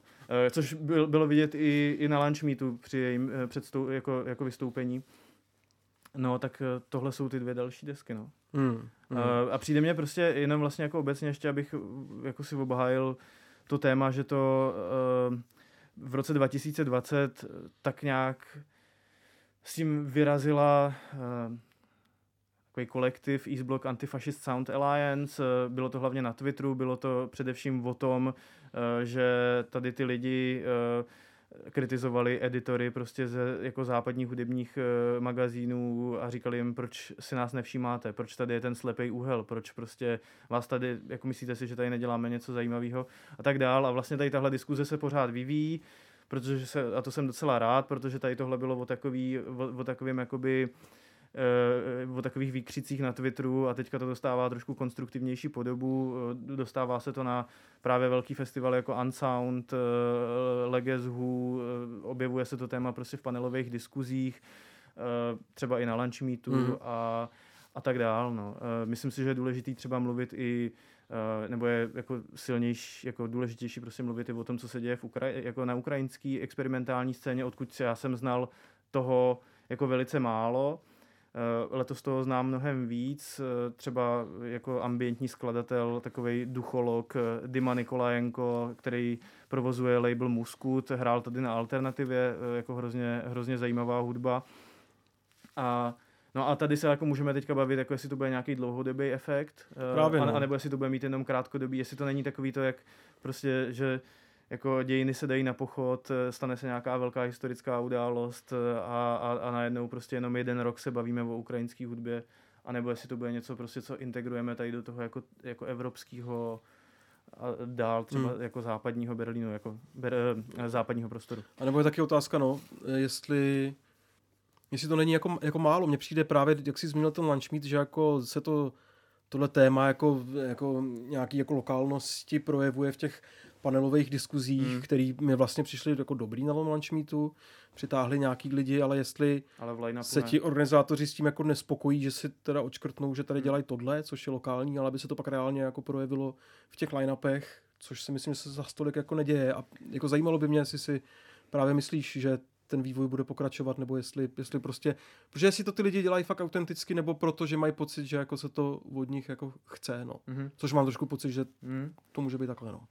No jako jasně, no, aby to nebylo zase takový to, tak Ček, máme No, tady právě, eh, no. prostě někoho z, ze Srbska, Ček, tak dobrý, tak můžeme tam zase eh, jako na, nabukovat úplně Square pushera, no. eh, Square Pushera prostě, jo. Jako, myslím si, že, toho, že tohle je další část toho procesu, jo, a, je to, a tady ten jako unlearning je prostě, myslím si, že to je dlouhý proces, Mm. a doufám, že se to bude někam vyvíjet a tohle je jako další fáze, kdy se to najednou jako propíše jako nějakou no, že prostě ty lidi tam budou reprezentovaný v míře, jaká je prostě viditelná a není to jenom prostě tady ten jeden ček, jo. Mhm. Eh, a, a bavili jsme se o tom v jednom z předchozích eh, sound systémů, že tady to neustálý jako bukování headlinerů prostě ze Spojených států, z Británie, kupování letenek, eh, že to je neudržitelný i jako z environmentálních, ale i ekonomických důvodů, takže si myslím, že možná tady že se seběhnou nějaký faktory a, a vlastně to ty lidi přinutí taky jako mnohem víc eh, proskoumávat to bezprostřední okolí. A je docela pozoruhodný, že vlastně ty line-upy eh, co se týče reprezentace lidí tady z toho jakoby z těch zemí bývalého východního bloku jsou mnohem horší, jsou na tom hůř festivaly na východ od Berlína třeba, jo, Mm, jako. mm. A myslím si, že třeba i Creepy TP Festival, který jako máme tady asi všichni rádi hrozně, tak letos eh, tam byly dva český, eh, dva lokální acts eh, a jeden polský projekt. Jo. Eh, A jinak to bylo vlastně z takových jako 80% eh, eh, vlastně americký hudebníci a hudebnice. Jo. Mhm. Takže Hele, to, tohle si myslím, že by se mělo uh, nějak z, možná změnit. No. Hele, a když eh, se podíváš jakoby na věkovou strukturu lidí, kteří stojí tady za nějakým tím jako východním obrozením, máš pocit, že jsou to jakoby jenom jakoby lidi třeba 30 plus, nebo to vidíš i v té jako gene, Gen Z generaci, protože já se na to ptám, protože když se dívám jako na TikTok, tak mám pocit, že tam fakt jako strašně dominuje. Mhm. Ta jako, ten furt ten jako western gaze, furt se jako koukáme tam, tak přemýšlím, do jaký, jako jestli to vidíš i prostě mezi Gen Z, že se snaží nějak obraz, obrozovat tady místní kulturu a dě- dělat ji viditelnější prostě a tak. Já se přiznám, že já to zase, já, já to tolik nesleduju, já nemám TikTok, uh, takže, No ne, a- já, ale, já jsem ale, ale, jako ty, ale, spíš ale ty lidi, se ptala jakoby na tvoje zkušenosti právě tady z, z této Hmm. oblasti.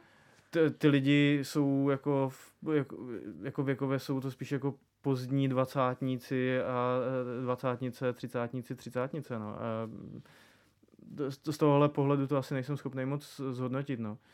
Eh, Většinou jako tady za tím obrozením stojí lidi, kteří mají nějakou jako pracovní zkušenost třeba jako kurátoři a kurátorky prostě tady těchto jako festivalů nezávislé hudby, eh, mají zkušenosti s nějakýma kulturníma institucema, eh, nebo jsou to prostě novináři, novinářky, eh, lidi z labelů a tak dále, ale nejs, jako tahle mla, mladší věková kategorie tam vlastně není, eh, já, ji tam, já se s ní nesetkávám. Jo, pra, protože to je třeba něco, co napadá mě, když se dívám jakoby na český Gen Z, tady naše nějaký jakoby idoly a idolky, že nemám vlastně moc pocit, že by se nějak moc rýpali ve folkloru a nějakých našich lokálních vlivech, ale že jako hodně se inspirují uh, západem, což není vůbec žádná kritika, jenom A tak jako to je, nějaký, dlouho, to, je, to je jako dlouhodobá je, věc je to právě. nějaký jako no. trend právě, tak jenom jako jestli třeba nevidíš i mezi tou mladou generací hudebníků a hudebnic prostě nějaký takovýhle vlivy a snahu růst z toho lokálního prostředí a vracet se k němu vlastně. A já si myslím, že jako ty, ty lidi k tomu třeba dospějou, jo? Jo. Jako, že, že, si to jako v nějaký, eh, v- nějaký fázi prostě jako ten vliv tady toho, jako já nevím, angloamerický popkultury třeba uvědoměj a začnou prostě eh, jako proskoumávat teda, co se děje, eh, a, ne, a nebo taky to, odkud oni pocházejí a tak dále, jo. Tak a, a tohle je podle mě vliv, nebo jako vývoj, kterým si prošla i většina lidí, eh, který eh, tam teďka ten folklor dávají, jo. Takže eh, jako těžko říct, no. Já si hlavně myslím, že jako pointa A, a zároveň je dobrý, dobrý říct, že to je spíš jako taková reimaginace folkloru, než jako nějaký No jako, jasně. jako vztahování se, no. Jasně no, ale ta pointa taky, je myslím nutný říct, jako ta pointa není jako ignorovat angloamerický popkulturní kontext, protože to by za A byl To- jako, to nejde. Nes, jako nesmysl, za B by se člověk samozřejmě ochudil a zavřel do, do nějaký úplný jako lokální nory, to jako tak nejde, že jo, ale myslím si, že ten ideální stav je jako navnímat samozřejmě, co se děje na globální úrovni a pak jako se taky kouknout na tu lokální a nějakým způsobem to v sobě prostě smíchat a vytvořit z toho něco originálního. No. být takzvaně glokální, Přesně. global i local. Tento podcast vzniká jen díky příspěvkům od vás, našich čtenářů a posluchačů. Podpořte jeho vznik v naší stálé kampani na Darujme.cz. Odkaz najdete v popisu každého dílu. Kolik to bylo desek teda, Miloši? Uh, to bylo desek, Ještě kolik, máš, jsou v- tři. ještě máš něco v chýšce schováno. Uh, já tam mám ještě slovenskou kapelu Širom, uh, takový projekt... Slovinskou. Slovinskou, slovinskou, Jsem pardon. Slovinskou kapelu Širom, uh, projekt, eh, který běží už jako docela dost dlouho. Ty lidi mají jako zkušenosti z různých projektů, ať už jsou to třeba nějaký postrokový kapely, Uh, nebo, nebo jako, já nevím, moderní kompozice a tak dál. A uh, letos vydali desku, kde prostě překládají nějakou vizi svého jako folku, imaginárního folku a říká, že to je spíš jako folk budoucnosti, než, oni by se, než by se vztahovali nějak k té minulosti.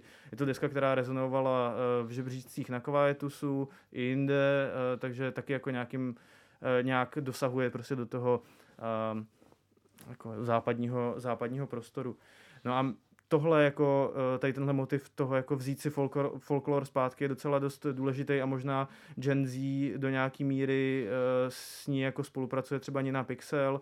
Jsou tam, je, je tam jako třeba snaha přeznačkovat si ten folklor, eh, vzít si ho zpátky a je, je třeba jako, že já nevím, vzít si ho zpátky třeba z nějakých queer pozic a, a tak dál. No. To mi přijde třeba u té Niny Pixel jako strašně důležitý motiv, jo? Že, že, mám pocit, že folklor je často spojovaný s nějakými jako konzervativníma tradicemi a u ní jako hodně cítím, že to je naopak použitý subverzivně k tomu jako vymezení no. se vůči tady těm Je- zotročovacím jakoby uh, konzervativním vlivům, se kterým to bylo jako často spojené, nebo jakým tradicím. Je jako důležitý říct, že tady všechny, všichni ty lidi, o kterých se bavíme, tak eh, samozřejmě eh, neoslavují národ, ale jako stahují se k tomu z nějakých jako antifašistických eh, pozic, eh, queer pozic často a jde o to si spíš ten eh, folklor prostě vzít nějak zpátky a pochopit eh, to, jako odkaď pocházejí. Což je teda něco, co se děje, bych do toho ještě vstoupil samozřejmě i v Británii dlouhodobě, kde jako je dost výrazná jako snaha právě sebrat ten folklor mm-hmm. Mhm. nějakým nacionalistickým tendencím a letos tam třeba vyšla skvělá kompilace o reflexi černého života a černé hudby ve folkloru, která je prostě podle mě dost jako výrazná pro to přemýšlení o tom jako britským folku, který jako mám pořád jako rád, ale samozřejmě jak, jak to jako v průběhu let jako naciťuju i zpětně, tak je samozřejmě zjevný, že byl jako, že vlastně jako z podstaty je vlastně docela jako nacionální už proto, že byl jako zaplacený ze státních dotací po druhé světové válce, aby jako Britové si upevnili svoje to, národní pozice a tak dál. To je jako velký příběh, ale vychází tam už teď kompilace, který prostě vrací do té folklorní hry eh, tyhle ty jako lidi s identitou, která byla ve folkloru jako upozaďovaná, což jako, hmm. což jako lidi černý barvy platí samozřejmě jako byly vždycky a je to, je to, třeba, je to třeba úplně skvělá deska. A, a tady ta, jako to, to, ta ten, tendence k tomu folkloru se samozřejmě děje čelem k vzestupu krajní pravice, ať to bylo teda v Británii s eh, Brexitem, a nebo tady v tom středoevropském prostoru jako s Orbánem, tak Hmm. hmm. to, to, to, s tím jako souvisí, že jo. jo. Jo, a to se děje ale třeba i na dvou těch deskách, který se jmenovala já, to je Shy Girl si re, re, představ, no, pře, přepředstavuje uh, nějaký ty jako velšský, že jo, mýty.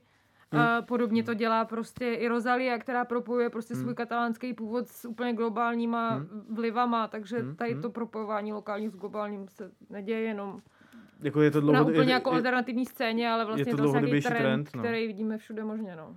Myslím si, že New York, eh, New York magazín v roce 2018, který skládá vždycky takový jakoby žebříčky a narrativy těch eh, jednotlivých roků, tak říkal, že identita je prostě nejdůležitější a lidi, eh, jako identita je nejsilnějším narrativem a tématem pro jako celého roku a že lidi prostě uh, řešejí, odkud pocházejí, jo. takže tohle je uh, a tematizují prostě nějaký ty lokální uh, motivy. No. Což se nám vlastně jako v podstatě propojuje jako celý to, o čem jsme tady dneska jako mluvili. Ale měl jsi tam e, českou desku ještě jednu. Jo, eh, měl jsem tam ještě Tomáše Níznera, desku Bečvou, což je takový cestopis, eh, který je udělaný pomocí kyta- kytarového minimalismu a nazbíraných field recordings a je to taková jako cesta podél otrávený řeky Bečvy, kdy Tomáš Nízner, který pochází prostě tady z tohohle kraje, tak eh, se vydal na nějakou 100 kilometrovou pouť eh, podél té řeky a eh, a vlastně a, a přetavil to tady do téhle desky, která vyšla na labelu Warm Winters Records, který taky doporučuji třeba Určitě, sledovat. no. A je to zase ten případ toho, že je to jako ultra lokální věc, ke který se tady prostě vztáhneme víc, protože jsme za A asi pozorovali tu kauzu otrávené Bečvy v médiích, za B mnozí z nás jako reálně v té krajině kolem Bečvy jako pobývali někdy, ale je to zároveň deska, která je schopná rezonovat i v tom britském kontextu, protože se objevila ve Vajru v tom, v tom přehledu, protože je to deska, která funguje, i když jako vůbec nevíš, jak vypadá Bečva, Hmm. protože to je prostě jako,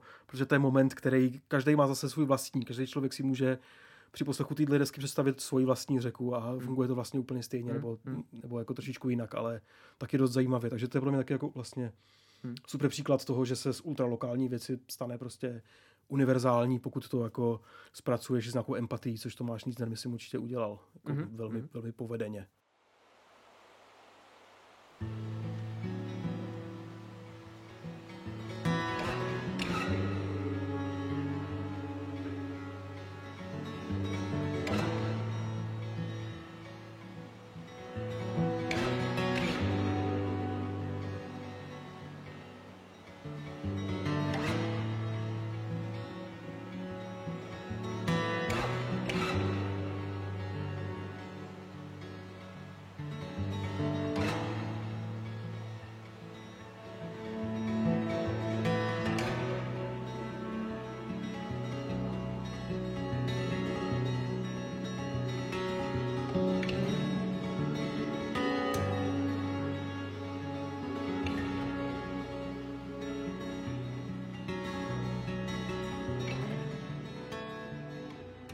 myslím, že ještě je třeba říct, že výlet k Bečvě eh, se, sluchá, eh, se sluchátkama na uších a poslechem tady té desky je taky hodně silný zážitek, takže to doporučuji. Ty jsi to udělala. Já jsem to dělala v létě, tak A kolik jestli... kilometrů jsi ušla teda? 100? Já jsem jela na kole, Na kole, jo, jo. Tak, to, asi jenom 30, takže jako nic moc, ale je to, bylo to jako moc hezký. No. ale je to skvělý, podle mě to je jako no, jeden z těch jako lepších momentů, který s tou deskou můžeš udělat, ale jako není to právě nutný, no, což je skvělý. Hmm. Že, že ta deska jako funguje na třeba šesti různých úrovních, což je fakt skvělý podle mě.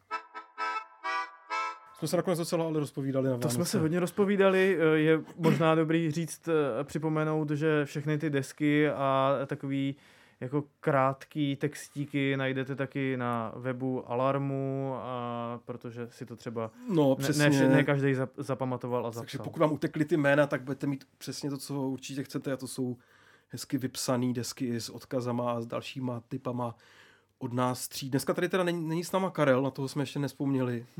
tak vzpomínáme na Karla a Prázdná židle, je tady prázdná židle, je trošku smutný, ale s Karlem se určitě potkáme v příštím roce a, potkáme se všichni a určitě do našich životů vstoupí i jiní noví lidé a Mhm. nové desky a zážitky. To bude dobrý, ne? A na Tak. co se těšíte? Na porod. Já se těším na porod Výborně, a těšíme se též. Eh, pak se těším na desky, no. Já jako přesto, že jsem několikrát dneska řekl, že jsem trošku z toho vyhořelej, což pořád jako jsem, tak eh, to vnímám jako spíš nějakou další část toho dobrodružství, kterou jako s hudbou mám a zajímá mě jako, eh, jak se k ní zase vrátím, jako nějak jako jinak, nebo co mě, bude, co mě bude bavit novýho a baví mě na tom to, že vlastně nevím, jak se to stane. Takže se nechám jako sám sebou a i tím okolím jako rád překvapit, jak, jak začnu poslouchat věci třeba jinak zase. Hm, hm. Já se těším na nový album Little Sims, který má být asi za týden, takže ve chvíli, kdy vy už podka- posloucháte ten podcast, tak už si můžete poslechnout nový, novou desku Little Sims. Zároveň se vlastně těším asi na to, co jsem dělala jakoby tenhle rok. Nevím, možná mě bude zajímat něco jiného, ale vlastně se dost těším na to, co přečtu z eh, popu v roce 2023, no, kam se ten svět zase trochu jako otočí, tak na to se těším. snad se otočí nějakým jako příjemnějším směrem, než, než třeba letos to nebylo úplně. Co ty Miloši? Co máš v plánu? Ty máš takový plány, já to vím, ale oni jsou možná tajný, nebo nejsou? Teďka sám nevím, já se těším, až budu mít volno teda, no. Myslím jako pracovní plány, v takovém jako věč, větším pracovním plánu, ale možná to jako... Radši bych se Tak o to radši- ani, radši bych se Tak o to, tom ani nebavil, tak to nebudeme ale, vytahovat, ale myslím ale- si, že se to v pravý čas dozvíte, co se chystá. ale je to tak. Ale neřekli- já se těším na tu desku Martiny Basty, která No vyjde na Warm Winters, eh, kde bude taky hostovat Claire Ruze, jak už jsme řekli. To To, bude moc hodně. pěkná záležitost. Co jsme neřekli ještě? No my jsme řekli, že Milošovi vyšla knížka, že jo? No, vyšla knížka, je to pravda, tak si kupte. Já jsem ji ale ještě nečet, takže ji nemůžu doporučit jako za sebe autenticky, ale zároveň si myslím, že bude opravdu jako vynikající. Miloši, máš tomu nějaký poznámky k té knize, nebo jsi to úplně vytěsnil? Radši ne. Ty jsi to jméno, že té knihy už řekl dneska jednou. To bylo taky jako hez, hezký, nenápadný. Já už bych to zabalil pomalu. Tak jo, zabalme to. Pojďme Já, slavit eh, Vánoce. Já vám moc děkuju za tuhle diskuzi, protože mně Také. přijde, že tady eh, ty jako výroční debaty jsou vždycky hodně zajímavý k tomu, jako, že sám člověk může líp uchopit to, co se dělo a to, co slyšel, tak eh, já jenom přeju posluchačům, že to taky někomu z nich a posluchačkám, že to někomu z nich prostě pomůže. Také. A přejeme vám hodně dobrodružných poslechů a desek taky v příštím roce. Já přeju hodně zdraví. A hodně zdaru. Dobrý večer. Dobrý večer.